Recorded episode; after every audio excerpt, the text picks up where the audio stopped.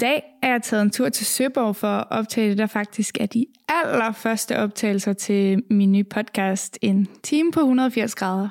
Og lige nu der sidder jeg hjemme hos Harald Højby, der når du lytter med, har været med i den 11. sæson af Den Store Bagdyst, og halvanden million mennesker har set ham nok løbe rundt i det varme telt og kaste om sig med mel og sukker, og måske fælde en lille tår over en kage, der ikke blev helt så skarp, som den skulle have været. Men lige nu, mens vi optager, så er det faktisk kun den 17. april 22. Og Harald, du har slet ikke været inde i bagdysteltet og filme endnu. Jeg har nemlig været så heldig at få lov til at snakke med dig, lige inden det hele det begynder. Så velkommen, Harald, og tak fordi du vil være med. Jo, tak. Jeg er glad for at være her. Ja, Være, øh, hjemme hos dig, ja. Prøvekanin, ja. Ja, du er mega prøvekanin. Det er de allerførste optagelser, det her, så øh, det bliver mega spændende. Men øh, Harald, sådan helt kort og præcist, hvem er du? Og hvor gammel er du, og hvor kommer du fra? Det er da et eksistentielt øh, spørgsmål, men Ja. ja. jeg hedder Harald, som sagt. Jeg er 20 år.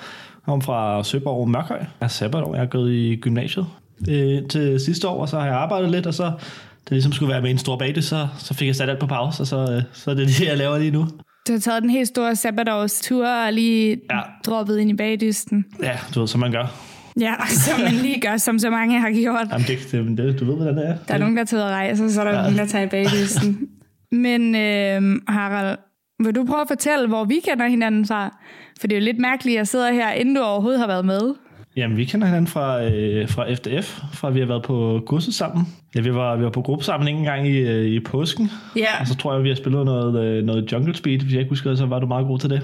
Mig? Altså, hvis jeg har været god til Jungle Speed, så tager jeg det som en kompliment, for det plejer jeg ikke at være. så hvis det er det, du kan huske, så er jeg meget det, glad. er, det, er, det er det, jeg husker. Ja. Og så, øh, og så sne og koldt vejr i øvrigt.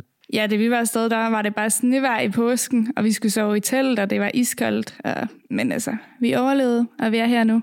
Jeg skrev, jeg skrev jo egentlig til dig, da jeg skulle til at ansøge til, øh, til den store bagdys, til castingprocessen, så jeg var sådan, Karoline, øh, hvad Hvad skal man skrive, hvad skal som er sejt? Hvordan kommer man med? jeg vil bare gerne være sej. Det lykkedes da, at du der er kommet med. Ja.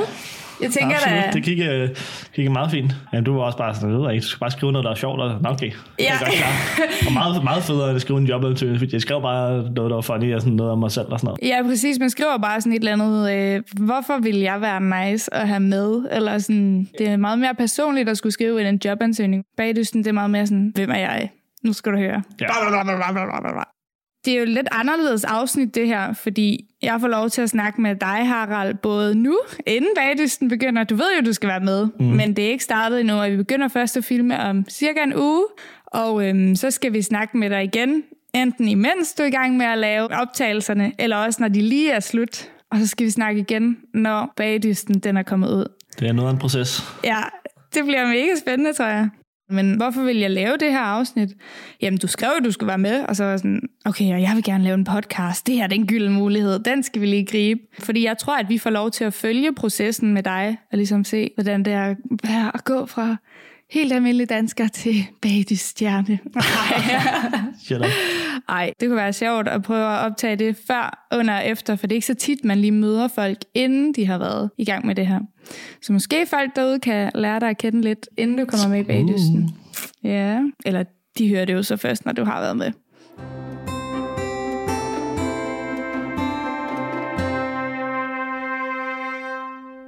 Hvis du fortæller mig noget hemmeligt om bagdysten, så skal jeg nok tige stille med det, indtil at det her afsnit det kommer ud. Okay? Ja, men Så er det en aftale. Altså, ja, der er allerede, allerede jeg er med, det er jo på den måde øh, hemmeligt indtil... Ja. det her det er et safe space. Nå, men øh, inden det bliver alt for seriøst med det her bagdysthejs, så har jeg lige nogle meget hyggelige kageagtige spørgsmål. Kom med dem. Så øh, vi får lige en introduktion til dig. Nå, Harald. Hvad er din yndlingskage? Sådan helt bundærligt. Hvad smager bedst? Hvad er lækrest? Sportskage. Fra der, Sportskage? Fra der glas, ja.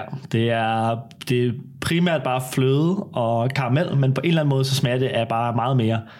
Det er makronbund, og så er det øh, flødeskum blandet med krokant. Mm. Og så er der øh, karamelliseret vandbakke så udenpå, og så trækker sig, og så lader man den stå sådan natten over, og så den der krokant smag bliver bare absorberet i flødeskum på en eller anden måde, der bare gør den til Ej, meget mere. Og så tror jeg, at det bare er, bare er fløde. ej hvor vildt. Ja. Det var også den, den fedeste kage, vi har i Danmark nærmest. Det er sådan en sportskage fra Glas. Ja, det tror jeg også. Nå, så yndlingskagen, det er den fedeste kage, der findes. ja. Nå, Harald, men et lidt anderledes spørgsmål. Hvis du var en bagesuperhelt, hvad ville din superkraft så være? Ja, i, øh, som, som alle de kendte, alle de kendte bagesuperhelte. Ja. Øh, jeg tror, jeg vil være, jeg tror, jeg vil være flødemanden. Flødemanden! Flødemanden, jeg kan sprøjte flødeskum direkte ud af mine hænder. Du var- Perfekt opsprøjtning. Du er sådan en, øh, du er sådan en dåse, man køber i, i Fakta. Bare udvide. Ja. Sådan en flødebolle, nej, flødebolle. Flødeskums spray dåse. Ja, og så ja, med, med hjemmelavet, øh, hjemmelavet patroner. Ej, det der, jeg synes altid, der er, der, er sådan, der er sådan et eller andet på en eller anden måde. Har de puttet ekstra sukker i, eller et eller andet i den der Ja. flødeskum, man sprøjter ud? Det tror jeg. jeg. synes simpelthen, at det er, at det er mærkeligt. Jeg ved ikke, om det er derfor, den holder formen, ligesom hvis man putter flormelis i almindelig flødeskum eller sådan noget. Det ved jeg heller ikke, men det smager totalt meget af den flødeskum, han altid får på McDonald's. Om for sådan Ja, en, ja. en god frappé med karamel. Mm. Æble kanel, rest in peace. Havde de det?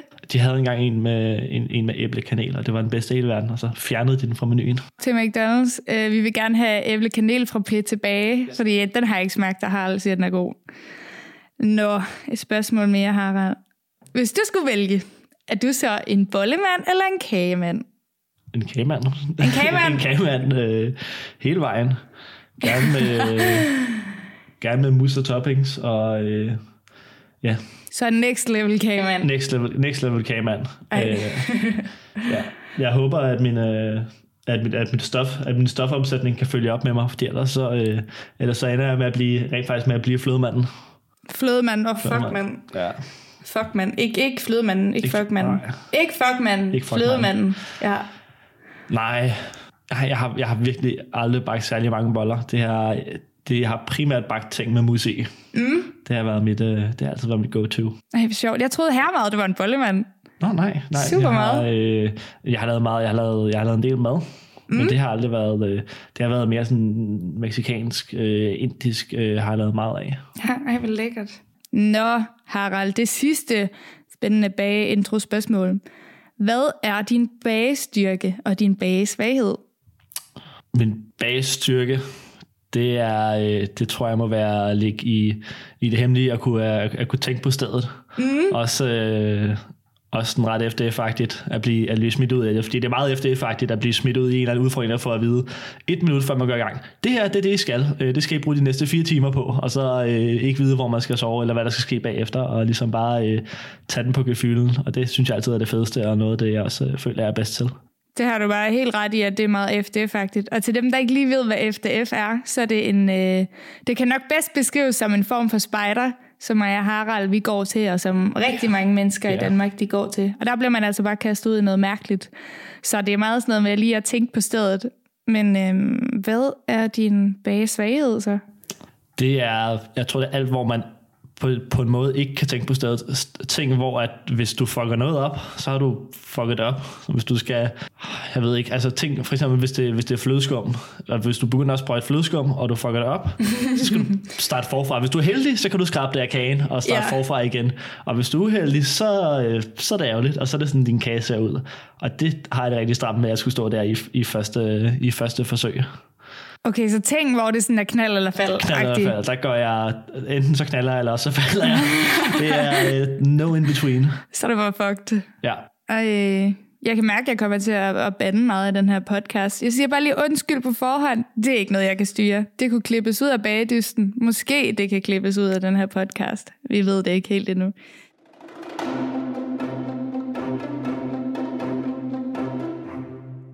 Nu bliver det lidt mere seriøst, Harald. Fordi du står jo et sted lige nu, hvor det eneste, du kan gøre, det er at forberede dig. Men du har jo ikke prøvet at blive... Jo, du har prøvet at blive filmet lidt nu, fordi de har været herude og filme portræt hos dig, som er de der små klip, man ser, hvor at man er hjemme hos personerne fra bagdysten, og de spiser kage med deres familie og hygger og sådan noget. Men du har jo ikke været inde i teltet endnu og prøve the real deal. Men du har måske lavet en lille hemmelig udfordring engang til en slutcasting. Ja, Ja, ja der, blev, der blev også filmet til, øh, ja, jeg ved ikke, om man kan kalde det tredje runde casting. var du nervøs der? Jeg tror, det var en god blanding af nervøsitet og sådan almindelig excitement. Fordi Ja. man kommer ud, og du ved, de har rullet sådan de rigtige bagdyskøkkener ud i en sal, og så står man ligesom i de, i de rigtige køkkener, og med Katrine og kameraer, der ruller, og tilrettelægger, der går rundt, og det var, Godt, det var en fed oplevelse, vil jeg sige. Mm. Og det har også faktisk for mig til at glæde mig endnu mere til også bare hele processen ved at optage et, et tv-show, ud over at det er baning med nogle mere fede mennesker. Ja, præcis, fordi det er jo, det er jo tv-programmet, og du skal jo snart ud og opleve hele det her med, hvordan en dag den er bygget op, og nu skal du make op, og nu skal du have morgenmad, og så skal du ned og bage. Som et program. Ja, ja, ja, det tror jeg også, ja. ja.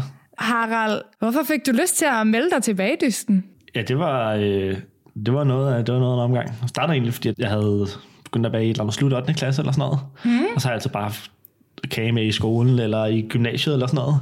Og så var, og så var der nogle af mine venner, som var sådan, hey, skal, hey, eller skal du ikke være med i bagdysten, siden du kommer med kage? Og så var jeg sådan, jo, jo nu hvor du spørger. Ja. Og så blev jeg færdig med 3G, og så tænkte jeg, så, så må det være i år. Og så synes jeg, det virkede fedt at lave det, og få lov til at være en hel del af den verden, og få lov til at snakke med folk, der lavet, øh, der lavet det samme, og bare, du ved, virke som nogle fede mennesker, der var med i det, og det, det er det så også. Mega nice folk.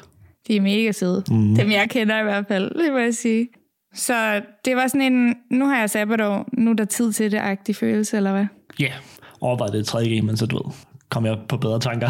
Ja, ej, de mennesker, der har gjort det, mens de har gået i gymnasiet. Det er altså, sygt. Altså, kæmpe skud, det forstår jeg slet ikke, at man kan. Ja.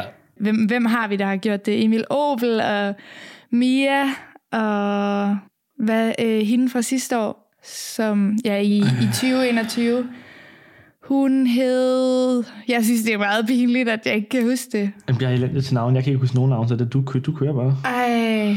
Det er all on you. Hvad var det nu? Det kommer vi nok i tanke om. Ja, det satser vi på. Ellers ja. så klipper jeg det ind. Og her, mens jeg redigerer, så vil jeg bare sige, at det eneste rigtige svar, det er jo selvfølgelig Johanne. Undskyld virkelig mange gange, Johanne. Det må jeg anerkende min søn Karoline. Ja. Jeg, jeg har ikke set den her sæson. Jeg har ikke set den sæson 10. What? Jeg har slet ikke set den. Du var sådan, jeg skal være med i bagdysten, men jeg har ikke set den Jamen, sidste jeg sæson. Jeg være sådan, Ej, den ser virkelig god ud, og jeg har set sådan nogle klip fra den, og de viste også nogle klip, og der er sådan en lille hilsen fra sidste års deltager til en, når man kommer med i uh, bagdysten. Er det det? Det var der, det, ja, det var der hos mig. Nå, ej, du kendte dem, ikke?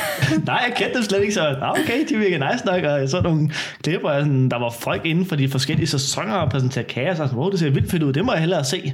Ja. Og du, det, er, det er my life med serier, det er sådan, altså, jeg bliver ved med at sige, ej, den må jeg se, den så god ud, og så ser jeg den ikke i sådan et halvt år, og så binge jeg det hele. Nej, nej, Og heller lige komme i gang, inden, uh, inden vi skal til at optage, ellers ja. er det sgu lidt pinligt. Jeg synes tit, man kan hive nogle gode tricks ud af det. Jeg synes, de kommer med mange gode tricks i sidste sæson, så måske det lige kan okay, hjælpe med noget. Okay, så det er sidste sæson, ja. Ja, Nå, så du har simpelthen ikke set sæson 10? Jeg er nødt til at vide, har du set min sæson så? Ja. Okay, ja, det, jeg havde også været ja. lidt knotten, hvis du ikke havde, vil jeg sige. Ej, jeg har da fulgt med, så jeg har set fra sæson 1. Jeg har bare ikke fået set den sidste. Ej, men så har du lige en god øh, 10 timers benching ja, ja. bag, hvis du kan se.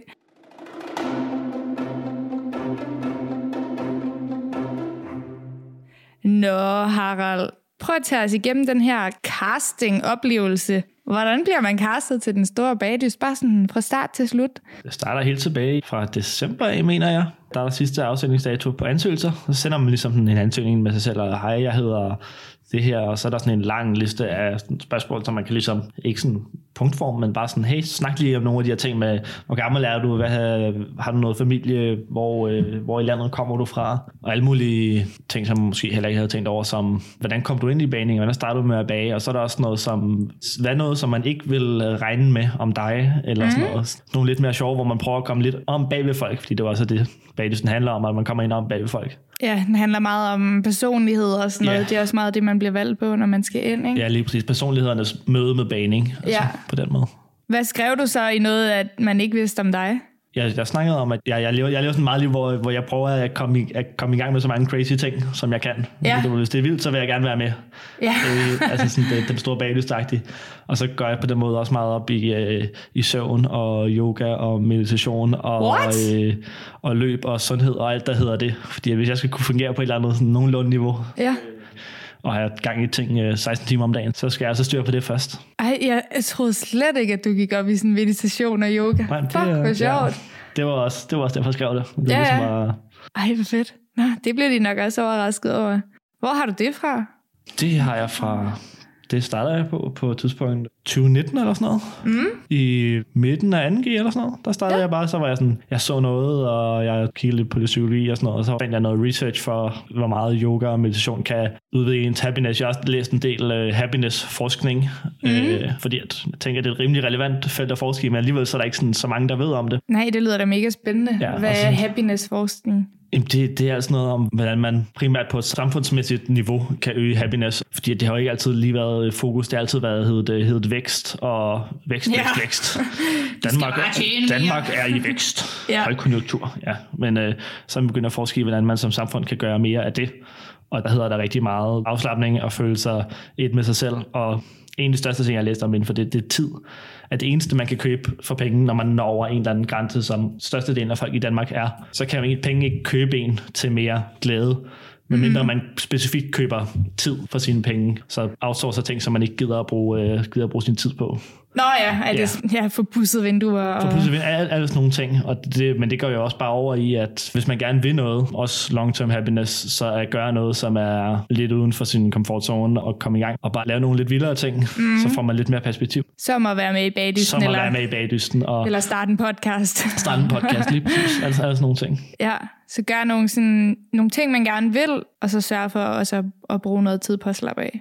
Ja, lige præcis. Så bare give den, give den max gas, og så efter det så også være opmærksom på, at en del af at give den max gas, det er, at man skal også slappe af og tage altid til sig selv. Det er ikke sådan en, og nu, har jeg, nu, skal, oh, nu skal jeg lige tilbage og slappe af, at det, det bliver jeg lige nødt til at sætte ind her. Det, er sådan, det mm. skal, du, mhm. skal man have sat ind fra, fra day one, eller så ja.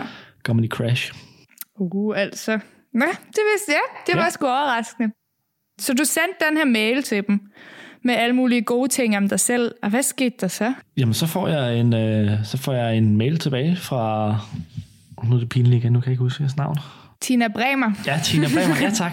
Det, det er det, jeg er elendig til navn. Men så skriver hun tilbage, hey Harald, det var, øh, det var mega nice. Vi vil gerne have dig med til den første casting, og så får man ligesom, så skal jeg troppe op i, jeg bor så øh, omkring København, så det var ude i, øh, i DR-byen på Amager. Mm. Og så skal få man vide, at du skal troppe op med en kage, og så skal du være dig selv og hygge dig Ja. Og så var, det, så var jeg sådan, okay, men så... Fedt, mand. Så laver jeg en kage. Så laver jeg en kage. Gjorde sådan det. Jeg tror, jeg lavede, forsøgte mig på at lave chokoladebånd for første gang. Ja. Det var, det var en spændende oplevelse. Hvordan gik det? Altså, jeg synes jo ikke, det gik særlig godt. Det er jo det, der er i kageverdenen. Men hver gang man laver og siger alle andre, nej, hvor er det flot, og så sådan, ja, men der er den her lille ting, og hvis og yeah. det var faktisk, så var det heller ikke helt rigtig højt, og det var kun semi-tempereret, der var, du kan se striberne der, og yeah, jeg faktisk også ud af der, at mit termometer var åbenbart overhovedet ikke kalibreret. Nå, for ej, Så jeg sådan fucket op at temperere chokolade, sådan 30-40 gange før inden, og jeg er sådan, hvorfor virker det ikke? Ja, ja. Jeg rammer det hele, og så er sådan, ah, mit termometer virker ikke. Okay. Ja, og, og det der med at have et uh, kalibreret termometer, det vil sige, at uh, man er helt sikker på, at ens termometer, det viser de rigtige tal. Ja. Og det er bare så vigtigt, når du tempererer chokolade. For hvis nu, at du skal have din chokolade ned på 32 grader, og dit uh, termometer siger, at det er den, men det viser helt forkert, så er den måske op på 35 grader, jamen så bliver din uh, chokolade bare ikke tempereret. Ja. Så øh, det lyder bare mega træls. Jeg har også sådan et termometer, der bare viser helt forkert, mand. Det tror jeg også, jeg brugte i starten af bagdysten. Ja. Og var sådan, hvorfor vil den ikke tempereres?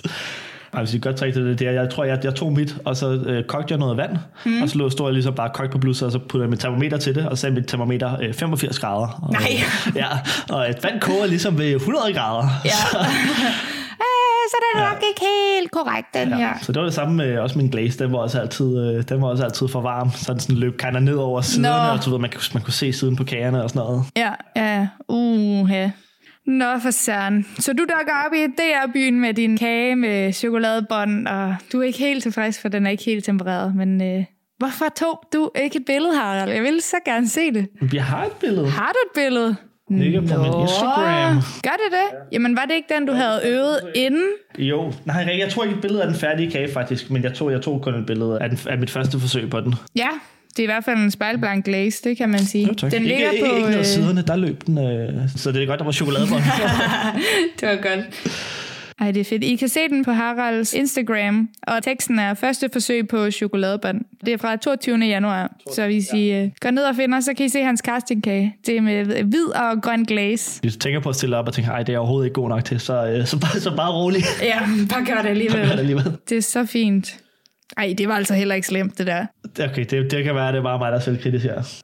Ej, det ved jeg ikke. Men jeg ved heller ikke helt, hvad standarden er til sådan en bagdyst-casting. Niveauet er landet lidt højt. Mm. Altså, der var, jeg, jeg sad bare der, og jeg var sådan, Tina, hun har skrevet, hun har sagt, at okay, I skal bare være selv, og vi kaster ikke kun på baggrund af kage. Der har været folk, som overhovedet ikke kunne bage. Jeg var sådan, thank God, at, at det ligesom var det, fordi Ja. ellers er det ikke gået godt. Nej.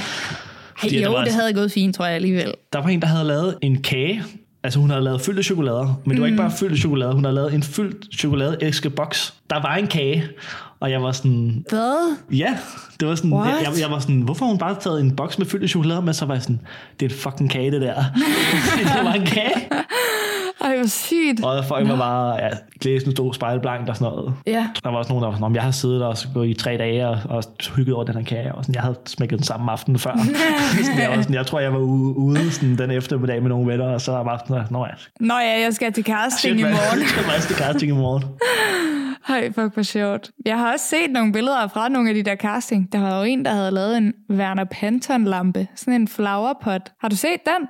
Nej, en, en, en Werner, hvad for en lampe? En Werner Panton-lampe. Det er sådan en bordlampe, hun havde lavet, som er helt gul. Og så var det både med noget chokoladearbejde og noget spejlblank glaze. Det var meget øh, Amorigishon-agtigt. Følger du ham på Ja, jeg Instagram? skulle lige til at sige, at jeg har set ham lave den kage. Ja. Ja.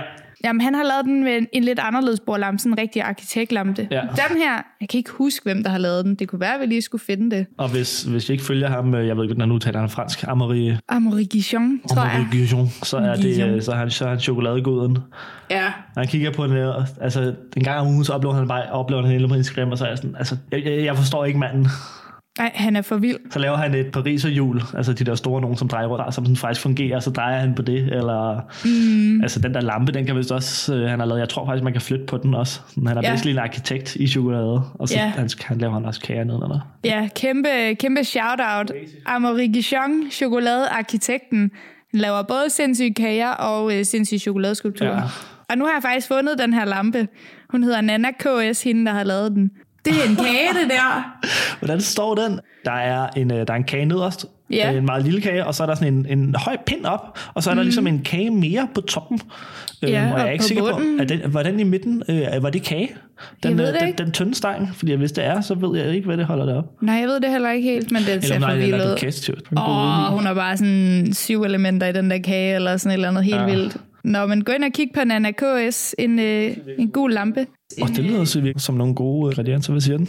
Hyldeblomstmus, citronmus, karamel, kromux, mandelkrokant. Og krokant er undervurderet. Jeg siger det lige nu.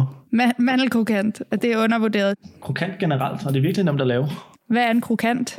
Det er en blanding af en karamel og nødder, som man så blander sammen, og så lader man det blive hårdt på sådan en plade, og så kan man banke det op i stykker bagefter. Mm. Det, smager, øh, det smager vildt lækkert. Det er ret hårdt. Det er sådan en tandknaser, men hvis du får det i små nok bidder, så er det bare sådan en mega god karamel. Ej, hvor lækkert. Det er sådan noget, jeg altid... Når jeg er i Tia-butikken, så har de altid sådan nogle krokantbarer med peanuts. Ja. Mm, det er i en kage. Det er en, øh, det er en krokant.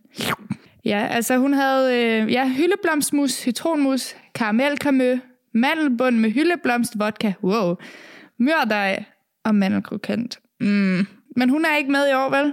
Øh, Nana hvem? KS. Nej, vi har en Nana. Jeg tror Hej, ikke, hun Nana. hedder KS. Nej, jeg tror måske også, hende her skrev, at hun ikke gik videre. Nej, jeg gik desværre ikke videre, men jeg er vanvittigt stolt over, at kagen stod ret op under hele casting. Ja, det ville jeg også være stolt af, Ja. hvis jeg havde leveret Ej, jeg det der. at skrive, skrive ud, at man var til casting på sin Instagram. Det ville jeg da aldrig ture. Det gjorde jeg. Gjorde du? Ja, ja. Hvis det er det either way, enten så folk sådan, at du kommer mere, så er man sådan, det ved jeg ikke, det må jeg ikke sige. Eller så er man sådan, eller så er man sådan jeg kom, desværre, jeg kom desværre ikke med. Og så det var sådan, either way virker det ikke som, det virker som lose-lose situation, synes jeg. Hvad, hvad skrev jeg? Jeg tror bare, jeg skrev, at jeg gik videre, eller Det sådan noget. Shit. Skal vi lige prøve at gå tilbage? Altså, jeg har jo lagt så mange ting op på Instagram. Jeg tror, jeg tror, da jeg var med til første casting, der sad jeg og snakkede om det på mit arbejde. Jeg arbejdede som klubmedarbejder på det tidspunkt. Mm. Og så sad jeg og snakkede om det med nogle af mine kollegaer. Så var der en af børnene, der sådan overhørte det, og så var de sådan, Harald skal være med i bagdysten. Og så er jeg sådan, Harald er med i bagdysten. Og jeg, Nej, jeg skal, til, jeg skal til casting. Og så var jeg sådan, Harald skal være. Ja, så det er sådan, det er der, hvor jeg ikke har, jeg har pænt ikke sagt noget, især hvis man arbejder med børn. Og sindssygt, man, de kan, de Ja, kan det tage, går bare de, som en de, de løber med det. Ja, de hører bagdyst og Harald og siger, Harald skal være med, i bagdysten. Det skal, det skal jeg så også nu, men Det var rigtigt nok. De havde fanget den. vi kan se ud i fremtiden. Det tror jeg nogle gange, de kan. Ja. Det føles lidt sådan. Nå, men øh, du dukker op i det her byen med din kage. Hvor mange andre mennesker er der derinde? Altså, der skulle have været 40 til casting, men vi var 28. What? på grund af corona. Nå, Altså, det var i, ja, det var i, det var i slut januar, ja. hvor jeg følte, at alle havde corona. Jeg dodgede den, øh, heldigvis. Da. og, Tillykke så, med det. og så tror jeg, øh, to dage efter, der fik jeg så corona. Nej. Så jeg nåede lige at være til første casting, og så få corona, og så blive rask, og så komme til anden casting bagefter. Wow. Det var da fandme heldigt. Ja, det var øh, timer til retlagt, vil jeg sige. Ja. Men ja, så vi manglede faktisk en fjerdedel af folk, der skulle have været der, fordi at dem eller deres familie havde fået corona. Det kan jo have været til dit held. Man ved det Absolut. aldrig. Måske der havde været en anden ung gut, der også ville med. Jeg tror på en eller anden måde, at når findes unge gutter, men til casting, så er det ikke unge gutter, der er, der er overskud på. Nej, det er det godt nok ikke. Jeg tror, der var én til min casting. Ja, Måske vi to. var, vi var to. Jamen altså, hvad, hvad laver man til den casting? Ja, så præsenterede Tina nogle forskellige ting med programmet, og så kom man ligesom op og skulle præsentere sig selv og sin kage, mm. og ligesom sige noget om, hvordan man selv var, så stod man deroppe foran alle de andre og snakkede om det. Det var meget fedt, det var ligesom den første indblik i, hvordan det er at stå og tale ud til en gruppe mennesker om, hvem man sådan er, Ja. bare sådan som person. Jeg var oppe og tale, jeg havde, jeg havde taget sådan en helt spil med, Taget et helt spil med? Hvad er det? Nej, altså som en hel ting, altså koordineret med trøje og kagen. Jeg har været rundt og gå Bornholm rundt med nogle af mine venner. Så, kalder, Ja. så kalder vi os selv for Bornholdet. Nej, sjovt. Ja. og så havde vi matchende t-shirts og sådan noget. ja. Og så havde jeg taget den t-shirt på, og så havde jeg ligesom lavet en kage, som repræsenterede vores tur rundt på Bornholm med nogle af de Ej, ting, vi havde spist, som vi havde spist vilde bær, og vi havde Loganbrød med os. Vi spiste er? Snickers. Loganbrød, det er et meget tungt brød. Ja. Også med sirup og rosiner. Så det er sådan det mest kaloriedense, du kan få Okay, så det er sådan Ja, rigtig... Det er sådan rigtig vandremad. Og vi gik den tur på 24 timer, så vi blev rimelig trætte af den på et tidspunkt, så vi endte med at bare stokke op på Snickers. Og så, Gik I Bornholm rundt på 24 timer? Eller hvad siger du? ja, What? ja, vi var to tilbage til sidst. Vi tog afsted fire, og så Ja. øh, til sidst var det mig og Thijs, en af mine venner. Vi endte med at have gået 100 km, og der var der gået præcis sådan 4-24 timer, og så, så lagde vi os bare ned i en grøftekant og, gav, og gav op. så lagde vi os bare ned, og så vi sådan, vi ringer efter en taxa, vi gider ikke mere. Vi prøvede sådan at vinke folk ned, og sådan, vi vil gerne til, vi vil gerne til Rønne, fordi vi havde en færge nu til Ja. ja. på vejen tilbage. Ej, hvor sygt. Så det var ligesom hele den historie, og øh, Så det var din casting-historie? ja, og kagen var også med Snickers og Loganbrød inspireret, og vilde bær, samt fordi at vi gik rundt, og der var ting var ligesom lukket, så vi spiste bare sådan vilkårlige vilde bær og øh, de små grønne ting, som man kan spise fra skovbunden, som hedder et eller andet. Ramsløg? Ja, ramsløg. Havde du ramsløg i din kage? Nej, Nå, okay. Nå, jeg tænker, jeg sådan, overvejede det, men det var, hvad? sådan, men det var sådan, øh, det var, der var sådan, der var, der var lidt en grøn glaze, og det var sådan lidt en, ja, Det var ramsløg nok. det var ramsløgene. det, var, det var så meget ramsløg, der kom i den kage. Så din casting var bare mega gennemført. Altså, Ja. det, jeg kan lige forestille mig. Har du haft en bøllehat på? Nej, Ej, Åh, jeg nej, føler, det ville have fuldendt et look der. Nå, ej, hvor vildt. Så du var oppe og fortælle om din tur til Bornholm og, Ja. og det. Og Ja. så høre alle de andre ja, også, og det var deres faktisk, kager. øh, det var vildt fedt også at se, hvad folk havde, havde med og koblet og kager og sådan noget. Det var især vildt fedt, fordi at man kunne virkelig mærke på det hele, at det var ikke sådan en, nu leder vi efter den her type folk-agtig. Mm-mm. Også øh, casterne, altså der var jo to, som har godt styr på kager, som står for det, og så var der ligesom øh, en hovedkasteren, som er rigtig god til at bare kaste folk til alle mulige ting. Mm. Og hun var også bare sådan, det handler ikke om typerne, det handler om folk er nice, og hvis man kommer videre, så tænker vi, okay, I har en chance for at komme med i baglys. De vil gerne have folk, der er åbne og gerne vil dele ud af sig selv Ja. og jeg har noget at sige, og det er ligesom, og det, er ligesom det, de kaster på. Og så er man ikke skulle føle sig øh, tvunget ind i en boks som, nå, men jeg, jeg er ham den unge-agtig. Ja. Fordi det er vildt irriterende, jeg gider, ikke, jeg gider ikke bare være, altså jeg ved godt, at- fordi alle ved, når man snakker om folk på baglysen, så er man sådan, nå, det var ham den unge, eller det var den, der bla bla bla. Ja, hende lidt ældre. Hende det eller... ældre, ja, det, ved, det Ja. er fint, at det er fint, nok. jeg ved godt, det er sådan, folk kommer til at gøre det, men det er meget fedt, at der sådan om bag i processen, Ja. øhm, så er man bare Harald, der er nice. Ja, det, det er faktisk også noget af det, jeg husker, at selvom jeg havde tænkt, åh ja, nu er jeg hende den unge, sådan lidt dygtig, og kommer sikkert lidt langt, og sådan, wow, det er mærkeligt at sige om sig selv sådan noget. Men, men det, jeg følte lidt, det var den rolle, jeg måske blev castet til. Men samtidig så havde jeg også en følelse af, at der var plads til hele mig, at jeg skulle ikke presses ind i en eller anden boks, altså fordi jeg var den, jeg var, og det kunne de bruge til noget. Ja. Så man har sådan en følelse af, at det hele ens personlighed, de caster på. Og det er virkelig rart. At det ikke er så bokset, som det kan se ud udefra. Ja, det er en virkelig mm. rar castingproces. Mm. Der er ligesom at komme op med de der folk, og så giver man sin præsentation. Vi var 28 på det tidspunkt, så går de tre kaster ud og snakker, og så øh, finder de ligesom syv, som de gerne vil have, have med videre. Mm. Eller syv eller ni. Jeg tror, de siger op til 10, men de tager kun dem, der er interessante. Fordi nu ikke siger, at nogle personer ikke er interessante. Men nej, nej, men, men hvad der lige giver mening hvad der giver med. mening i forhold til et tv-program som deres. Mm. De får snakket med dem individuelt og ja. får smagt på deres kager. De smager faktisk slet ikke på kagerne, øhm, kasterne, før. Så Tina Bremer and the Gang, som er kasteren, de går ud, vælger nogen, de gerne vil snakke med, og så spiser I hinandens kager imens, ved jeg. Ja, det er sindssygt, der var mange kager. Ja, 28 kager, om du jeg går rundt og jeg er sådan, jeg har sat mig en mission, jeg skal nå at smage dem alle sammen. Ja. og det er svært at nå. det er umuligt. Det er umuligt, fordi du ved, jeg står altså og snakker med alle de andre og siger hej til alle folkene, og du ved ligesom, fordi det er bare nice personer, der er dukket op.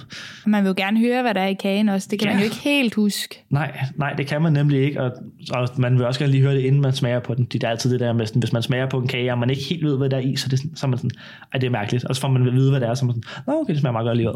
Ja, ja.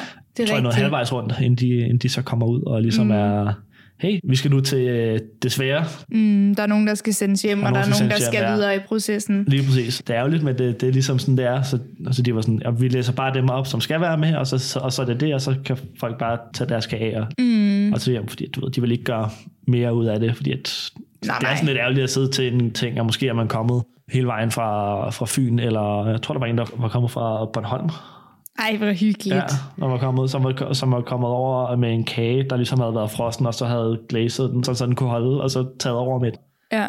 Crazy. Og så får du at vide, at du skal ind til samtale. Yes. Og hvordan går det? Altså, så, så har du jo din kage med dig ind, for det er jo endelig at de så smager på den. Altså Hvordan, faktisk, øh, faktisk før det, så sker der faktisk no. noget andet. Det kan godt være, at det var anderledes, for jeg tror, at Valentina sagde, at det var noget lidt nyt. Nå, no, noget øh, nyt, lad mig høre. Ja, men vi skulle lave sådan noget, du ved, vi skulle lige øh, lære hinanden at kende, og syv, der var tilbage. Ej, hvor sjovt. Og så skulle vi lave sådan noget, hvor vi skulle snakke med hinanden, og finde ud af at beskrive den anden person med et ord. Så, du ved, så skulle vi snakke i 10 minutter, og så til sidst så skulle vi skrive et ord ned om den anden person, mm. som vi så beskrev dem. Det var en her sjov øvelse. Ej, sjovt. Hvad sagde de om dig? Øh, nej, men altså, det var, det var one-on-one først. Ja. Jeg sad sammen med Jesper der, som også skal være med. Nå. Ja, ja, vi klikkede ret godt helt fra starten af os. Ja. Og havde nogle af de samme interesser. Og så skulle, skulle vi ligesom sidde og snakke om det. Jeg kan ikke huske, hvad det var, øh, Jesper sagde om mig. men øh, jeg husker bare, det var mega nice. Skud til Jesper. Det er godt, og jeg synes, det er så fedt at høre navnene nu, fordi jeg kan slet ikke sætte et ansigt på alle de her. Nej, og jeg nej, ved det, bare... det er sjovt, for det kan jeg jo selvfølgelig. Ja. Men øh, det var mega hyggeligt, og så bagefter så vi os ned i en cirkel, og så skulle vi ligesom forklare, om jeg havde sagt det her, og så, så sad vi bare gav ja. komplimenter, og så bagefter var Tina sådan, skal ikke tage en runde, hvor alle siger, hvad de synes om, om hinanden, og du så lavede så bare, hyggeligt. du ved, havde sådan en komplimentcirkel. Ja, ja. Ja. Og så skal du ind og snakke med Tina and the gang. Lige præcis. Og vi startede med nogle af de andre. De, de snakker med syv af os, og jeg tror, det tager halvanden time bare at snakke ja. med os syv. Og så sidder vi andre bare ude og snakker med hinanden. Mm. Og det var mega fedt, fordi det var folk, som faktisk går op i kage, og man kan snakke om, om det ene og det andet nørdet. Det er ikke noget, man får lov til at være en del af så ofte. Mm-hmm. Det eneste, man får lov til at sige, det er folk, der spørger, Nå, hvad der er i kagen? Siger man, Nå, om der er det her det her. Så er det sådan, okay, det, Sejt, det lyder sejt, fancy. Ja, ja, lige præcis. Nå, sådan, nå, det, det lyder sejt. Så sådan, okay, ja. det, er sådan, det er mega fedt at snakke med folk, der rent faktisk går op i det. Og det er jo mm. også det, der tænker, der er mening med den her podcast. Ja, præcis. At det er ligesom, der er jo ikke... Øh, det, det er et safe space fra, ja. øh, for folk, som faktisk som godt, godt kan lide at bage og gå op i det, og synes, at det er, det er noget, der er værd at snakke om. Ja, præcis. Og den her podcast er lavet, fordi at jeg har haft de samtaler i bagedys sammenhæng med, at man kan gå op i de mindste petitesser, om øh, man skal smøre sin form, eller om man skal lade være, eller Altså alt muligt. Og ja, det at vi sidder og snakker her, det er jo også sådan en, jeg ved, du kan lide at bage, og jeg kan lide at bage, og vi kommer til at have nogle af de samme oplevelser. Og det kan være, at der er nogle andre derude, der synes, det er sjovt at lytte til. Så det er hele meningen med den her podcast, og det er fedt, at du også synes, at det er det, der er nice, når du er ude og møde folk i bagverdenen. Ja. Også lidt vildt at kunne sige, at man er en del af en bagverden. Uh, uh. familie. Uh. Ja. Nå, men hvad synes de om din kage så? De sagde, de sagde, den smagte rigtig godt. Mm. Den var dejlig. Et. Ja, nu så spørger de ind til sådan ting som, altså er der et eller andet familie, eller et eller andet med dig, vi ligesom skal vide. Ikke fordi, at det skal være noget problem, hvis ens mormor lige er død, eller man har ADHD, eller et eller andet. Det er bare sådan nogle ting, der er rare at vide, mm. når man ligesom skal i gang med sådan en proces, så man også skal starte med at snakke om det tidligere. Ja. Jeg snakker også med dem om, at jeg er lidt bekymret for, hvor godt jeg fik ligesom forberedt mig Mm. Fordi at, som regel, når jeg har lavet noget, så har det bare været sådan noget, du ved, jeg har sprunget ud i det, og så har jeg sagt, okay, nu gør vi det her lige nu, og så ser vi, hvad der sker-agtigt. Ja. Du ved, det har altid været sådan nogle ting, hvor det har været med, med venner, eller med oplevelsen i fokus, eller sådan noget. Ja. Det er meget sjældent, at jeg faktisk har sat mig ned og sådan rigtig forberedt mig til noget, og nu skal jeg gøre det godt over en længere periode og sådan noget. Ja. Og skolen og gymnasiet, det har også altid været sådan lidt på gefylen. Nå, Så det har været ret hyggeligt, men det ved, man vil gerne gøre lidt mere end det til en stor baglist. Og så Ja. var det sådan, ja, så snakker vi ligesom om det. Og jeg ved ikke, om hun var sådan, altså Tina eller... Tina, ja, men hun puttede nogle pædagogiske tricks på mig. Hun, var sådan, "Hvis- du skulle være med Harald, nu, ikke? Ja. så man følelsen, man skulle være med. Ja, ja, ja, ja. Og så var hun sådan, så vil du ikke stå der ved siden af Jasper, og så er I gode venner, og så vil du ryge ud i andet program, vel Harald? Og så var jeg sådan, Det har du ikke lyst til, vel, Så var jeg sådan, nej, det vil jeg vel ikke, Tina. Det har du vel ret i. Jeg skulle nok gå hjem og øve mig, Tina. Ah, hun er virkelig god, hende Hun er virkelig Tina god. der. Hun har fandme også, hun har åbenbart lavet virkelig mange alle mulige castingprogrammer. Har hun ikke kastet alle sæsonerne? Jo, hun har kastet alle sæsonerne. Jo, det jo. tror jeg. Jo, hun har kastet alle sæsonerne. Ja, Ej, hun er dygtig, og hun er bare så sød, Ja, så og det- dejligt et menneske Ja, også. det var også en vild fed proces, fordi at casting, det handler jo ikke kun om at finde de rigtige mennesker. Jeg, jeg tror bare, at alle kan være du ved, interessante og nice. Det handler jo ligesom mm. at, få, at få det bedste ud af folk. Ja, Og det er hun virkelig god til. Altså, man ved ligesom, at når man begynder at klikke rigtig godt med nogen og snakker mega godt med dem, efter man har kendt dem i cirka en halv time, Ja. så er det også fordi, der er nogen, der har lavet et, et godt setup, en god ramme for at lære hinanden at kende. Ja, det er en virkelig god setup for at lære det, hinanden er- at altså, kende det, det, er en virkelig, bagdyst en virkelig fed ramme, øh, hele bagdysten. Så hvordan sluttede den castingdag der? Jamen, det sluttede egentlig bare med, at de var sådan, så er vi færdige med at snakke med alle sammen. Man kan tage et stykke kage gå hjem. Hvis I kan spise mere. Vi kan spise mere. Der er virkelig meget kage. Og det er sådan, når man smager 20 forskellige kager, så bliver det bare til det samme ind i munden. Jeg ved simpelthen ikke, hvordan, øh, Nej, hvordan? hvordan, hvordan dommeren klarer det. Nej, det er et godt spørgsmål. At kunne smage de forskellige kager, og så stadig kunne holde styr på, hvad de forskellige kager er, og hvad deres smagsindtryk er og sådan noget. Det synes jeg er godt nok meget. Det må vi lige huske til øh, næste gang, vi skal snakke sammen. Så lige se, om du har regnet ud, hvordan dommerne de gør det. Ja, om det er et eller andet med sådan en pallet cleanser, stå og gurgle noget vand, eller hvad det er, der... Ja, ja. Du sagde noget med, at du kørte hjem med din kage i metroen, kan jeg huske, du fortalte lidt tidligere, inden vi begyndte at filme. Hvad var det for noget? Jamen, det var med nogle af de andre, der skulle samme vej henad. Ja. Så tog vi alle sammen vores kagehånd, og så satte vi os på metroen. Ja. Fire folk med fire lavkager. Fik nogle lidt øh, sjove blikke der. Det kunne jeg forestille Ja, vi sad også bare og snakkede om, hvor er det egentlig crazy, det, ja. Det vi har gang i. Ja, hvad foregår Hvis der? man kigger på det sådan udenfra, så ser det godt nok mærkeligt ud. Det synes jeg også er lidt fedt. Mm. Det, er sådan, det er sådan lidt ekstra at køre rundt med en kage i metro. Fuldstændig. Og har været til casting og i DR-byen og Ja. ja. sidde og snakke om det. Mega hyggeligt, og du ved, så får vi snakket lidt om det, og så, er vi sådan, så ses vi vel alle sammen til slutcasting og sådan noget. Nå ja, det er jo ikke alle, der går videre til slutcasting, Nej. som har været til samtale.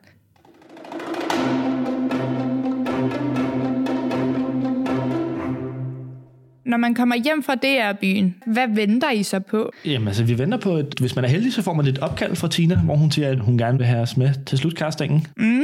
Og hvis man er uheldig, så får du en mail, hvor der står, øh, hey, du ikke kommet videre. Nå, men du fik et opkald, fik eller et hvad? opkald. Det tænker jeg. Ja. så du skulle til slutcasting. Hvad er en slutcasting? Jamen, det, øh, Hvis du kan prøve at forklare det. det er, jeg ved det jo det, godt, det, men... er i Aarhus, mm. i, i DR-byen, hvor så skal man have en hemmelig udfordring, mm. hvor man skal lave lidt ud fra en opskrift og lidt improvisere. Okay. Ja, så kører det ligesom med de, de rigtige bagdyskøkkener. Man ruller ligesom ind der, og så har de rullet de rigtige bagdyskøkkener op. Så ved man lige godt, hvor man er. Det, mm. det er en helt stemning. Og så er Katrine med ude, og du ved, ligesom stiller nogle spørgsmål, og der er nogle tilrettelæggere Altså, dommer Katrine var ude ja, og... dommer til det, ja. Ja, ude og snakke, og så kører der kameraer på en, så de ligesom kan klippe sådan en film sammen, som de så kan sende rundt i DR, så forskellige folk kan se, mm. hvordan vi er på tv-agtigt. ja. Det var crazy. De klip fik vi faktisk også lov til at se senere, Ej, øh, da vi fedt. faktisk kom med. Ja, så har de lavet sådan en lille sammenklip, eller hvad? Ja. Ej, sjovt. Hvad skal vi bage? Vi skulle bage en, øh, en lavkage. Det vi fik opskrift på, det var vaniljebunden. Ja. Så fik vi en opskrift på vaniljecreme. Ja. Og så fik vi at vide, at så må vi selv finde ud af resten. Og så stod der sådan alle mulige ting. Så stod der mørk chokolade, hvid chokolade, ekstra fløde, flormelis, nødder, alle bær, man kunne tænke sig. Og så skulle Ja. ja. man bare, øh, så sagde de bare, så værsgo. Ej. Så, skulle man, så, så var det sådan, der er frit valg, man må selv vælge, om man laver opskriften helt som den følger, og bare lade den stå som den er, eller man må gøre noget ekstra, eller der er ingen krav. Ej, vildt. Ja, jeg ved ikke, havde I noget andet? Ja, altså, vi skulle lave en roulade. Åh, oh, okay. Øh, og What? det var også sådan, ja. øh, vi fik opskrift på chokoladebunden, og så fik vi at vide sådan, I skal selv gætte, hvor lang tid den skal have, og hvad- hvilke temperaturer den skal bages ved. Og så får I en opskrift på marengs, og så skal der være brændt marengs på toppen, men så må I ellers selv få den til at smage, som I vil. Og da de kom hen og filmede, og så kommer Markus hen og spørger, hvad jeg skal lave. Markus var der til vores, også Katrine. Så jeg sådan, jamen jeg tror, jeg laver sådan en uh, roulade, inspireret af key lime pie måske. Og så er han sådan, nå, ja, det lyder dejligt. Så skal jeg overfinde ingredienser. Så er der altså ikke nogen lime. Så sådan, når jeg ved heller ikke, hvordan man laver en lime curd, så kunne det jo være lige meget. så det ender med at lave sådan en reps og himbærroulade. Åh, Og alle vores marengs, de, de blev flade. Der var ikke nogen, der kunne få den til at stå. Jeg tror måske, at de der piskeris ikke har været helt øh, det må være det. hurtige nok, eller så har der været noget fedt i de der skåle. Det ved Ja. jeg ikke. Men der var ikke en eneste, der kunne få det til at lykkes. Det var ret vildt. Og det er lidt mærkeligt. Mm. Ej, der var det altså også crazy, da vi lavede lavkager, fordi at jeg føler, der er lidt mere øh, kreativfrihed på, på en lavkage. der var også marcipan, så jeg lavede, jeg lavede marcipanbånd. Jeg lavede sådan en øh, kage inspireret af... Jeg så der var blåbær, mm.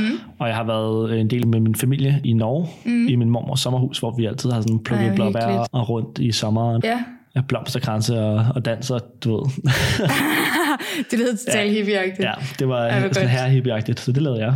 Fedt. Det er også det. Blåbærlavkage. Blåbærlokke. Jeg tror at alle taler også, det har hjulpet lidt. At hver kage, jeg har lavet, så er jeg ligesom blevet inspireret af et eller andet, som jeg selv har lavet. Og så, Ja. har, og så har fulgt det igennem i en kage. Koblet nogle rejser eller nogle historier på, ja. eller sådan noget. Ja. Lige præcis. Det er faktisk også det, de har sagt, når de har været ude og filme her til, til portræt og sådan noget. At de, sådan, de elsker, når man har en eller anden historie til en kage, Ja. ja. der er inspireret. Det her, som jeg har lavet, så sådan, ja, uh, goal. Fedt, man. Det kan vi lide. Det kan vi godt lide. Og de kunne godt lide den. Ja, så den smagte godt. Det var faktisk meget sjovt især, fordi at det var blev også filmet der, da vi skulle op og præsentere den for Katrine, og så, så godt ud, hun der sagde nogle ting om den. Mm. Der var også nogle tips som sådan, hey Harald, måske skal du børste dit marcipanbånd af øh, fra flormelis, så var jeg sådan, åh, det er sådan, man får den til at stå sådan, Den glemmer du ikke igen. nej, det tror jeg ald- ikke. aldrig, never again. Men øh, ja, og så stod jeg havde improviseret en øh, hasselnød dacquoise, hvordan man nu udtaler det. Har du improviseret en dacquoise? Ja, Okay, Ja. ja. vildt. Altså en, øh, til dem, der ikke ved det, en hasselnød dacquoise, det er... Prøv lige at forklare det, Harald, fordi jeg øhm, kan faktisk ikke huske det. det er, det er en let lavkagebund, hvor du pisker nogle æggevidder. Mm. Så det er basically en marengs med hasselnødmel i. Okay, så det er sådan lidt en slags nødebund til en lavkage. Og den, Ja. ja. den bliver hurtigt sådan dejligt blød og snasket, ikke? Åh, det er så lækkert. Jo. Og så er den også sprød udenpå, så det er sådan en øh, makron, men med mere hasselnød. Og det Ja. synes jeg er mega lækkert. Så fik vi styr på den. Dacquoise. Det er jo svært at huske alle de der navne nogle Ja, gange. især når jeg kun har læst alle de der ting på mm. nettet, så er jeg, ved ikke, hvordan man udtaler alle de der franske ord. Dacquoise. Der er for, mange, der er for meget fransk i baning. Ja, det er for der meget fransk faktisk. i baning. Ja. Som en, der har haft øh, tysk, vil jeg gerne sige.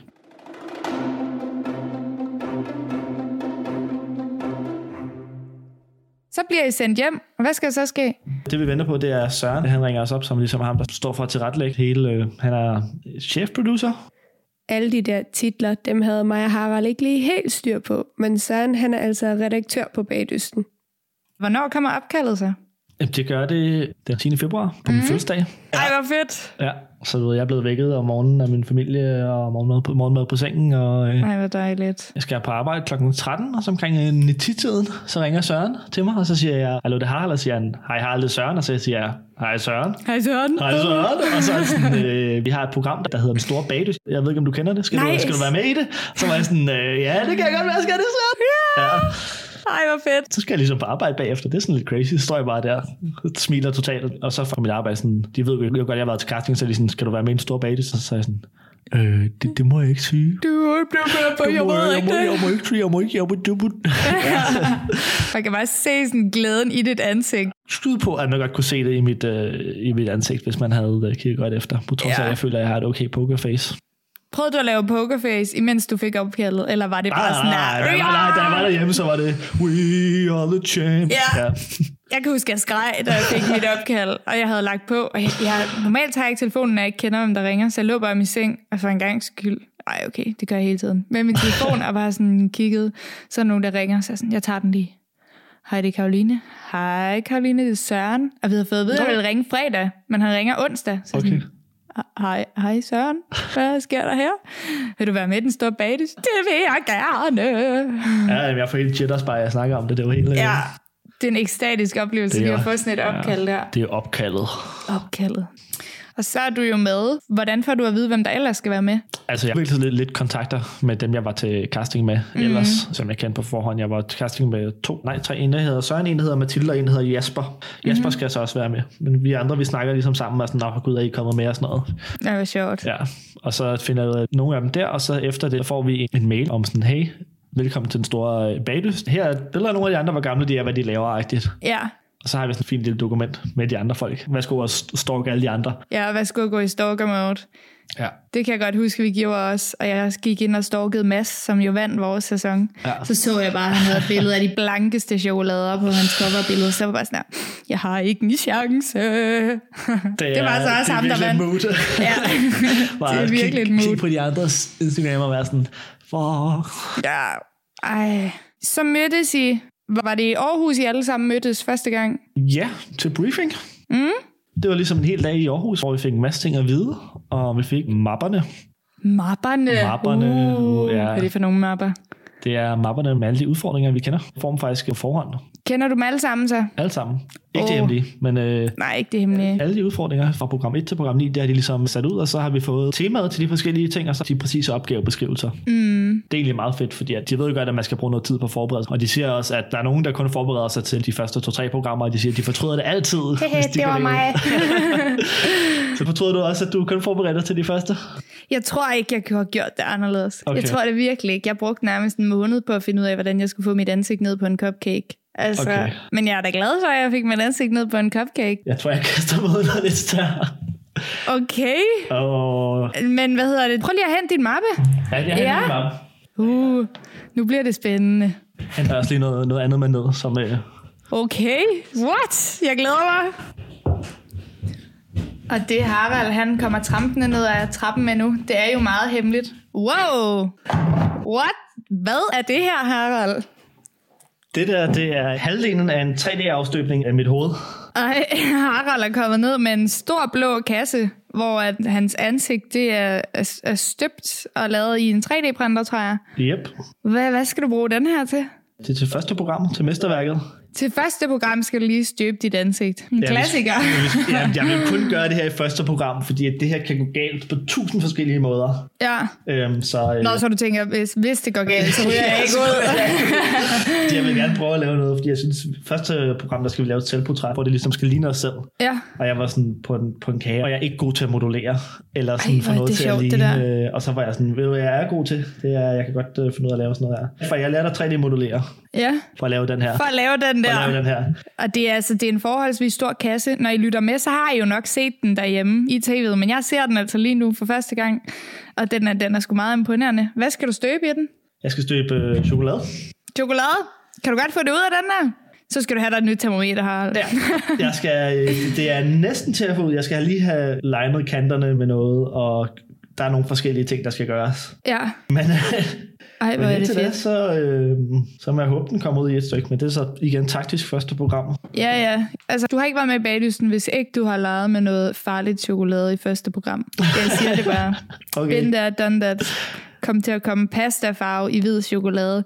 Lad være med det. Det er ligesom at komme vand i chokolade. Så kan det bare ikke tempereres. Nå, nej, tempereres, nå, nej. Ja, Jeg ja. troede, det er det er, fordi man gør det i glaze. Ja, nå ja. Men der er jo også fløde Ja. og sådan noget, Ja. så det må man gerne. Nå, det ser da helt vildt ud. Nå, men så, er- så er der mappen. Ja, så er der mappen.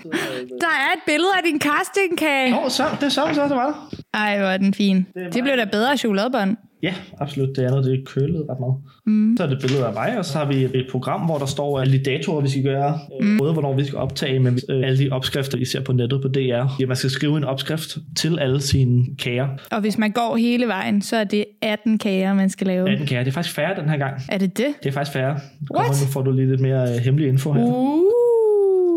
Man skal også aflevere billeder af sine kager på forhånd, så grafikerne har noget at arbejde med. Mm. Så der er alt muligt om, hvornår vi skal optage. Vi skal optage sådan fra klokken 7 til 18.30 hver dag. det, Det er hårdt, kan jeg godt fortælle Det er en dig. halv time. Det er ikke psycho. så er der en hel liste med, udstyr, med alt det, der er i køkkenet, og billeder og organiseret. Det er og de mest organiserede mennesker, jeg har mødt i mit liv, det her. Ja, Der laver det, det, det er er, sindssygt. Det er skrevet ned til punkt og prikke. Det er virkelig Man rart. er ikke i tvivl om noget, og hvis man er, så er det fordi, man ikke har læst det godt nok. og selvfølgelig, det må man ikke snakke om. Det er svært at holde hemmeligt for sine venner og familie. Ja, nå ja. Hvis man er hjemme, og man står og bager mm. hver dag, og sådan, nå, jeg kan ikke lige hver onsdag og torsdag. Eller, nej, det er lige, Jeg kan aldrig. Jeg kan aldrig. Nu så jeg lige, du kom med en meget spændende liste der. Hvad er det for en liste, jeg kan se? det er listen over de andre deltagere. Uh, og alle deres casting her, må jeg lige se det en må du da gang. gerne se. Værsgo. Ej, Så ha. du kan se, der er nogen, der har nogle vilde, vilde castingkager. Altså som det ser ud lige nu, så har vi en Nanna og Laura, Michelle, Manja, Susanne, Amrinda. Yes, Er det sådan, man udtaler det? det tror jeg. Og Jasper og Mark og en Harald. Hvem fanden Det er er det? Erhverv sabbatår. Ja, og Claus. Ej, hvor er det fedt. Og man kan se alle deres kager. Der er sgu virkelig nogle flotte nogle, hva'? Der er kun en med fra Aarhus i år. Hvad sker der lige for det? Nå, hvad har vi ellers i mappen? bladrer, bladrer videre. Bladrer videre. Så har vi øh, alle programmerne legnet op. Mm. Har vi program 1. Det er premiereprogrammet, og det er en forberedt udfordring. Nå. Det er det der med, når det er lidt hemmeligt. Det gør det lidt ekstra spændende. Nej, nej, nej, nej. Så i halvdelen af programmerne er der to hemmelige udfordringer og en forberedt udfordring. Nej. Så første program, det første vi overhovedet skal lave på bagdysten, det aner vi ikke, hvad er. Vi tropper op i teltet, og så skal vi bare sige, Nå, velkommen til. Nu skal I lave en øh, hemmelig udfordring, og så er det sådan, Nå ja. Ej. Vi, har, så vi, har, vi har ikke noget forberedt noget, vi har kun forberedt vores øh, mesterværk. Vildt. Ja, What? så det bliver, det bliver crazy. Så på den Okay, måde det der var, at det er, de kaster sig Så altså ud i noget helt nyt nu. Ja, så hvis man går hele vejen, så er det ikke øh, 18 kager. Så det er... Og øh, på de her sider, der er der nogle billeder af nogle inspirationskager, og I skal jo lave et selvportræt. Og nu kunne jeg bare lige genkende, at der var et billede af Rasmus' Nick og Jay-kage. Det er altså den fedeste kage, der længe er blevet lavet. Ja, med fedtet, fedtet han havde på til, husker jeg. Ja, ja. Og der var også noget, øh, der var røg og musik nedenunder hans Ja. kage, kan jeg huske. Det er så fedt. Rasmus, du er for nice.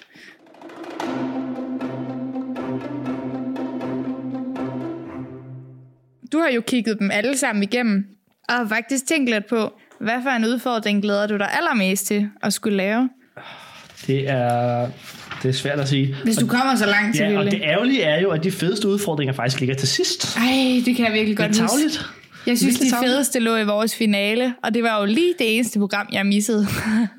Må du ikke udgive det her, før vi har udgivet alle programmerne, vel, Karoline? nej, nej, jeg skal nok lade være med at lægge noget. Du har mit ord, og du har det optaget. Faktisk et program, som jeg egentlig ikke troede skulle være det fedeste, men som jeg synes virker øh, mega nice. Det er faktisk allerede i program 2, glæder jeg mig faktisk til at lave. Mm. Der skal vi lave nogle medaljer.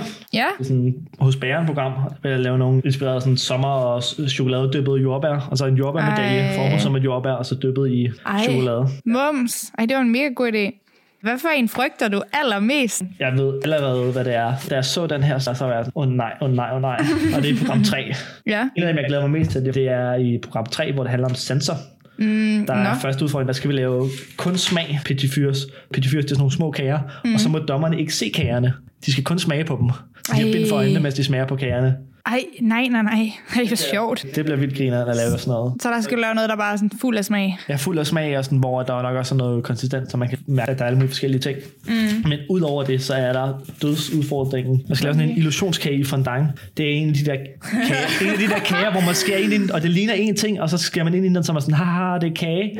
Og jeg er sådan, No. no, fordi det er fondant, og jeg kan, jeg kan ikke lide fondant, så jeg har aldrig rigtig arbejdet i fondant. Ej. Og så skal man til at du ved, modulere og forme, og jeg tror ikke, jeg kan 3D-forme øh, min vej ud af den her. Nej, nej, hvis det er fondant, Nej, fordi så bliver det nok svært, Ja. ja. lige præcis, så skal man til at modellere og, og male med frugtfarve. Og, og, Åh, og det minder få- mig om juniorbagdysten. Lavede de det ikke også der? Har du det- set deres? nej, jeg, har ikke set altså, jeg, tror- jeg tror faktisk, jeg har lavet det. Jeg husker det som.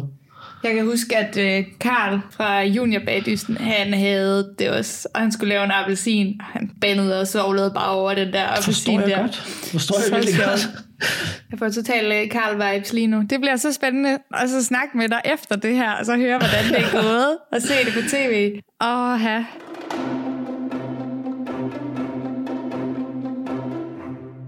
Jeg skrev til dig, hvis du kunne stille dig selv et spørgsmål om et halvt år, når baglysen er færdig, hvad skulle det så være?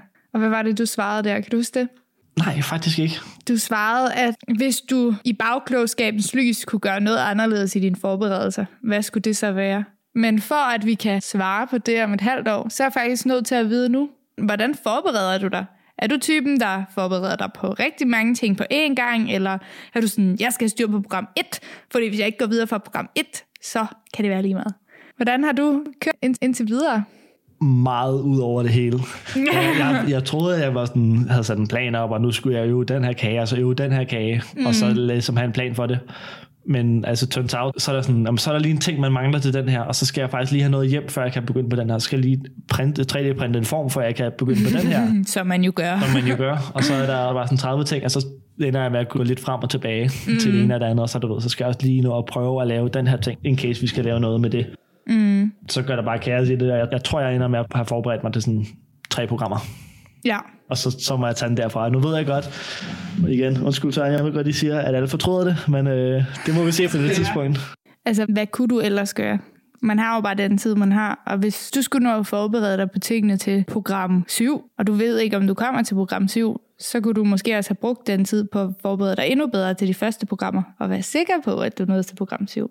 Det, lad, lad os sige det, det. Så måske det ikke er den dummeste taktik. Ej, men ærligt talt, så det er også sådan, nu har jeg sagt mit job op, men det er egentlig ikke for, at jeg kan bruge 12, 13, 14 timer om dagen på at bage. Mm-hmm. Det er fordi, at jeg vil gerne både have tid til at bage rigtig meget og lave alle mulige ting, og så også være ude med mine venner og lave alt det, jeg ellers gerne vil lave også. Ja. Fordi at det, det, det er mega fedt, men her inden vi begynder at gå i gang med optagelserne, så det er ikke det eneste, jeg laver. Du drukner ikke i bagdyst. Der er øh, plads til noget Harald liv også. Måske noget yoga, meditation. Ja, det der er plads til også under bagdyst. Det er priority nummer uno. Men jeg kunne forestille mig, når bagdysten går i gang. Nu må jeg ikke kate på mig selv retroaktivt alt for meget her, men øh, jeg tror, når bagdysten først går i gang, og vi er ude og optage to dage, og man skal derhen dagen før, og så skal man tilbage bagefter, så skal man ligge og være død i en dag, fordi man har været Ja. på i 12 timer om dagen. Så tror jeg, der kommer lidt mere, Lidt mere stress på. lidt mere stress fart over feltet.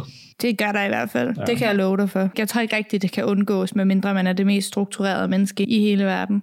Hvis du kunne sige noget til dig selv, imens du optog bagdysten, noget som du gerne vil huske på nu, og du også gerne vil have, at du husker på, imens du optager, hvad skulle det så være? Altså når du er midt i al stressen. Jeg tror, det vil være lige at trække vejret og kigge rundt, fordi jeg får oplevelsen af, fordi at jeg synes, det er fedt, og det er en kæmpe produktion, og folk, der er ude og har styr på alle deres ting, og ligesom bare appreciate hele tingen og alle folkene, fordi at, øh, det er sådan set derfor, jeg er med.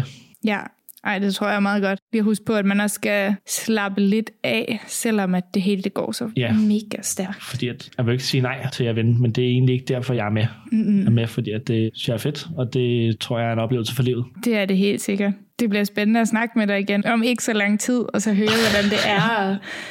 Det der med, at du nu føler, at du har tid til venner og familie og slappe af og sådan noget. Så lige snak med dig, når du har været igennem det. Og være sådan, jeg kan ikke drikke vejret.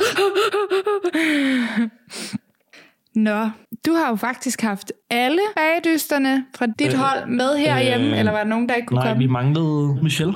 Hun skulle noget. Ja, for det er jo sådan, at Harald, du har inviteret dem alle sammen hjem til dig for at spise aftensmad, så I lige kunne snakke sammen. Ja, det var mega hyggeligt. Jeg skrev bare ud og var ligesom sådan, hey, er det ikke lidt mærkeligt, at vi først skal mødes, øh, når vi starter igen på optagelserne? Mm. De vi mødtes jo første gang alle sammen til briefingen, og så øh, var jeg ligesom, men så går der to måneder, så mødes vi igen i bagdystallet. Mm. Det var gerne lige noget der med kende, inden vi står øh, foran kamera og alt det der. Så jeg inviterede dem herhjem, og så på magisk vis, så fik vi koordineret vores kalendere til, der var en dag, hvor at ni af os kunne, hvilket er et mirakel for 10 voksne mennesker med halvanden uges notice. Ja, det er så meget godt gået. Så jeg lavede mad, og så sagde jeg, hvis man havde en kage stående, skulle være velkommen til at tage den med. Hvis I lige har en kage i køleren, så tager I bare Det den med, har, venner. altså, jeg føler i hvert fald, at jeg har givet kage ud til højre og til venstre. og Sådan, noget. Jeg har lige tre lavkager i køleskabet, du Ja, ved, som, ja. som, som, som, man har.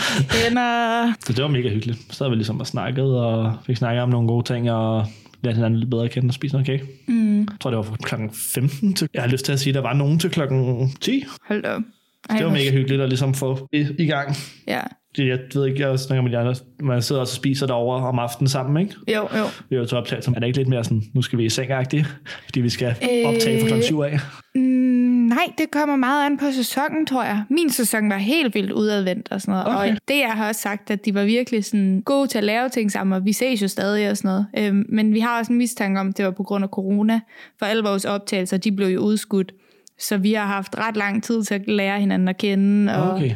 Og mødes. Og nogle af os tog på chokoladefestival sammen, og vi var ude at spise og sådan noget. Så jeg tror, det er rigtig godt, det du har gang i med at få skabt sådan et godt sammenhold. Men jeg har hørt, at nogle af de andre sæsoner, der er det sådan noget med, at man vil gerne hjem og sove og sådan. Men jeg kunne da godt forestille mig, at de også blev sådan en mega tæt sæson, der øh, sad Ja, og vi, har i hvert fald, vi har Og... i hvert fald fået platbrød i øh, 8 timer, det var ikke noget problem. Nej, det er godt. Ja, så skal det nok gå, tænker jeg. Ja. Nå, så har jeg bare et sidste spørgsmål. Tror du godt, at du kan vinde bagdysten her, inden det går i gang? Jeg vil desværre sige nej. Oj. Jeg tror, vi snakker om noget sammen med, at øh, da du var inde og kigge på Masses Instagram der, mm. så, så var du sådan, fuck, jeg har ingen chance. Nej. Og jeg tror jeg, jeg tror, jeg har det lidt på samme måde. De andre er for dygtige, Karoline. Det Er, det er det de for dygtige? De er for gode. Du må bare sabotere for dem. kan du ikke øh, gøre et eller andet? Så sådan, hov, Jo, smid Skulle du bruge den smid her? deres kage i øh, skraldespanden foran øh, kameraet. denne dyre vaniljestang, den skulle du da ikke bruge til noget, vel? Jeg synes bare, den ville være lækker i min vodka. Det kan jeg for. Vodka vanilje. Ah, Det er ja. ikke engang dårligt. Mm, med sådan en god øh, Mette Ravn vanilje, eller en rigtig tyk vaniljestang. Mm, skal vi have et shot? skal vi have et shot? Hvem Øh. tror du, der vinder så? Den er faktisk svær, fordi jeg, jeg tror, det er dem, der har den bedste arbejdsmoral inden under det, og bedst til at forbedre sig. Fordi at alle, Helt der man ser, de er blevet meget bedre, både inden og under. For det første, så er der Jesper, mm. som er for sindssygt til at blive bedre til ting. Han har også lært at lave sine egne knive, og han laver store malerier, og han laver fotorealistiske tegninger, og Ej. jeg tror også, han har lavet sine egne parfumer og sådan noget. What? Han, Han er- lyder for vild. Han er, han er for vild, og så går han bare du ved, totalt ind i noget, og han, er sådan, han har læst op på alting, og han ved, hvad alting gør i forhold til alle de andre ting. Og, Ja. og så jeg giver meget respekt for Susanne, mm. fordi jeg ved, hun også har sindssyg arbejdsmoral, fordi hun har været i Olympiaden, Altså, har han været med til OL? OL, i øh, What? pistolskydning. Nej, hvor vildt. Hvornår har han været med? Det er nogle år siden, og hun har fået børn nu. Hun har sagt, hun har været med to-tre gange. Ja. Ja. Der træner hun ligesom op i fire år til én ting. Ej, wow. Ja, der er jeg også bange for hendes, for hendes gas. Og Claus, han virker også bare helt obsessed med det, så jeg kan ikke snakke om andet. Han er godt nok i LA lige nu, men der er han også bare rundt og siger, at han har smag kager, og han er rundt til det ene det andet. Åh, bliver inspireret. ja, Puh, det lyder som om, der er hård konkurrence. det er der virkelig. Og så er de alle sammen bare mega dygtige, men jeg tror også bare, det er noget andet, hvad man gør i, fordi jeg har hørt, der er mange af de andre, som er sådan, Nå, men så har jeg lavet en kage over to dage, og så har jeg siddet og finpudset lidt på det ene og det andet. Mm, Og det er det sådan, lyder som mig. Ja, men nu må jeg så spørge dig, er det så ikke noget andet i, øh, i bagdysteltet, end når man har god tid til at forberede, eller får man ligesom presset det hele ind? Øhm, Under bagningen? jeg vil sige, jeg forberedte mig derhjemme på tid. Altså sådan, jeg prøvede at bage kagerne en gang eller to gange, og så prøve den på tid til sidst. Mm. Og det der med, at man lige får prøvet den på tid, så opdager man, hvad kan jeg nå? Og hvis jeg så ikke kunne nå det hele, så måtte jeg jo lave nogle justeringer der. Så jo, det er jo ikke rigtigt, fordi man kan lave det så meget over to dage. Jeg nyder, at jeg kan gøre det nu. Og bare være sådan, der er ikke nogen, der skal sige til mig, at der kun er tre minutter tilbage. Nej tak, jeg skal bare glæse den her kage på tre timer. Altså. Så jo, det er helt klart noget andet, når der er pres på. Der er nogle ting, man må tilvælge og fravælge. Og uhuh. Nå Harald, så er der vist ikke så meget andet tilbage at sige end øhm, tak for snakken. Og vi ses igen om ikke så lang tid, når du Ja. har været ude og løbe en tur i et varmt bagdødstelt.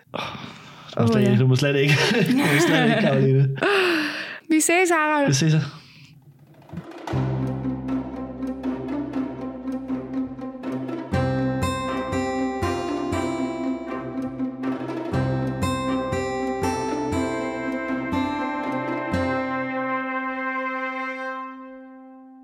Du lyttede til din nye yndlingspodcast, En time på 180 grader. Den er optaget og redigeret af mig, Karoline fischer -Rielsen, og musikken er lavet af Mathias Østergaard.